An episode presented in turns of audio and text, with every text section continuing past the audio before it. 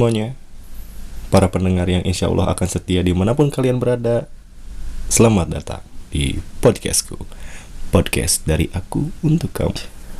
Ya, eh, ngomong-ngomong Ini adalah siaran perdana eh, Siaran, oh, bukan, bukan siaran. Ini adalah siaran pembuka ya. Ini istilah kata gitu dah udah itu bagi gue ini adalah siaran pembuka. Sebelum akhirnya gue akan merilis beberapa uh, episode yang akan datang di podcastku ini. Jadi uh, gini gini gini gini. Gue kan mau bahas sesuatu nih di beberapa episode ke depan.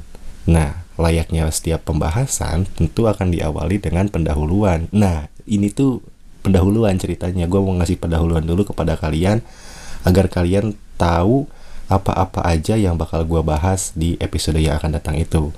Jadi intinya gini uh, yang mau gue bahas itu adalah tentang manusia lebih khususnya yaitu tentang perke tahap perkembangan hidup manusia Oke, tanpa banyak basa-basi, gue mulai. Jadi, sebagaimana yang kita ketahui, pada dasarnya perkembangan hidup manusia itu tahapnya paling kompleks gitu, memiliki tahapan yang paling kompleks jika dibandingkan makhluk hidup lainnya. Nah, pada setiap tahapnya itu ada karakteristik, kecenderungan, dan tuntutan yang beragam yang harus dipenuhi oleh setiap individu. Salah satu tahap atau fase yang dianggap paling penting dan paling menentukan dalam perkembangan rentang kehidupan seorang manusia itu adalah fase remaja.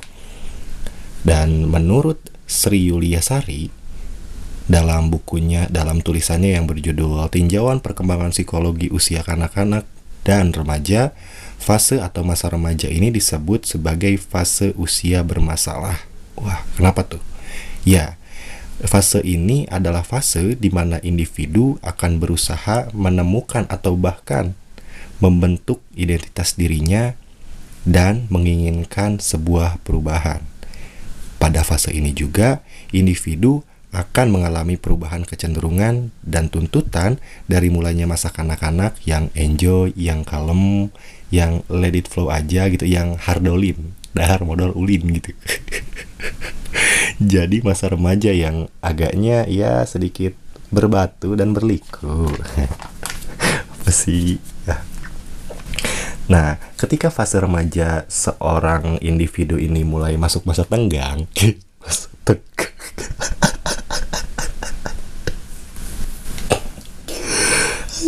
Masa tenggang udah kayak itu kartu aja.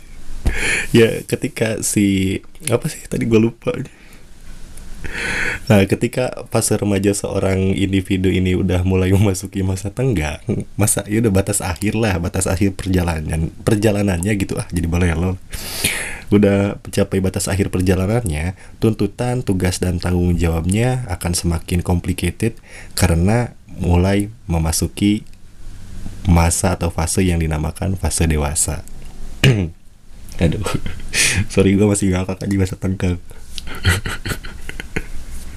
Nah, fase penghabisan masa remaja biasanya uh, akan mengakibatkan berbagai hal yang dilematis pada seseorang gitu.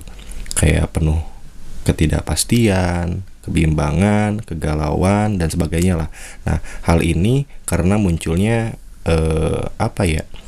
Muncul sebuah paradoks gitu. Yaitu gini, di satu sisi ketika seseorang udah mulai mencapai masa tenggang masa remajanya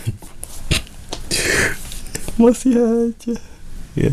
Gak paradoks lagi nih ketika seseorang udah udah mulai masuk batas akhir masa remajanya itu seseorang bakal ada bakal bakal ada yang ngerasa bahwa dirinya tuh udah sampai pada fase remaja yang matang gitu. Tapi di sisi lain dia kayak belum berani atau gak belum sanggup buat masuk ke fase dewasa gitu. Ya kalau misalkan kalian ada yang inget iklan tri waktu itu kan emang dibilang kayak ya dewasa jadi dewasa itu enak tapi sulit dijalani kayak gitu.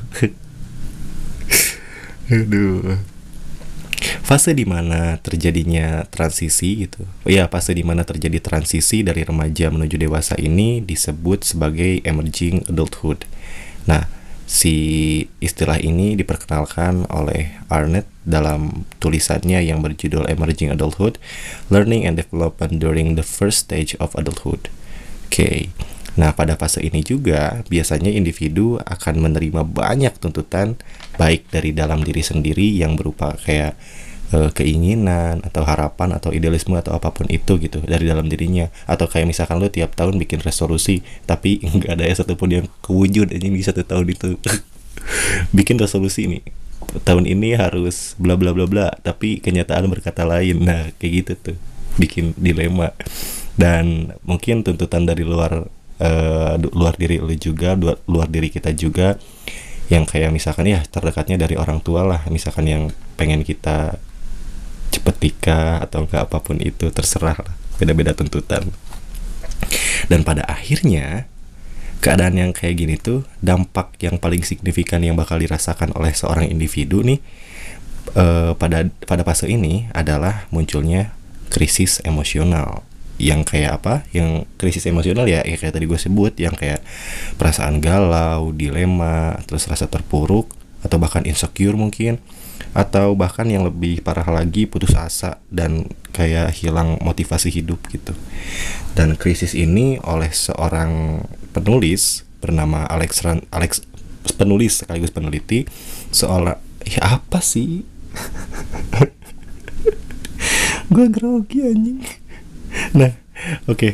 krisis ini oleh seorang penulis dan peneliti dari nggak tahu dari mana gitu, yang bernama Alexandra Robbins dan uh, siapa ini Abby Wellner disebut dengan QLC atau Quarter Life Crisis.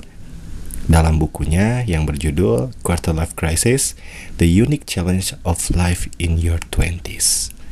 Nah, penasaran gak tuh apa itu QLC atau Quarter Life Crisis itu? Kalau penasaran, tunggu kelanjutan pembahasannya di episode yang akan datang. Gue belum tahu kapan, yang pasti bakal datang. Gue persiapin dengan matang biar kalian enak dengarnya, biar tidak terjadi hal-hal yang tidak diinginkan seperti kalian mungkin merasa ingin marah-marah anjing ini bahasnya tentang apa gak dasar gak jelas lu gitu takutnya gitu gitu jadi gue persiapkan dulu dan intinya itulah yang bakal gue bahas di episode yang akan datang nanti semoga kalian betah menunggu dan ya pokoknya sabar aja ya. Udah gue bingung mau ngapa-ngapa lagi. Aduh gue malu dah. Sumpah. Ya, sorry ya kalau misalkan masih banyak kekurangan dalam cara gue menyampaikan. Ya ke depannya mungkin gue akan berusaha menjadi lebih baik lagi. Yang jelas terima kasih sudah bersedia mendengarkan ocehan gue ini. Uh, sampai jumpa di episode berikutnya episode perdana gue gue Dede Saiful Arifin dari podcastku. Terima kasih. See you next time.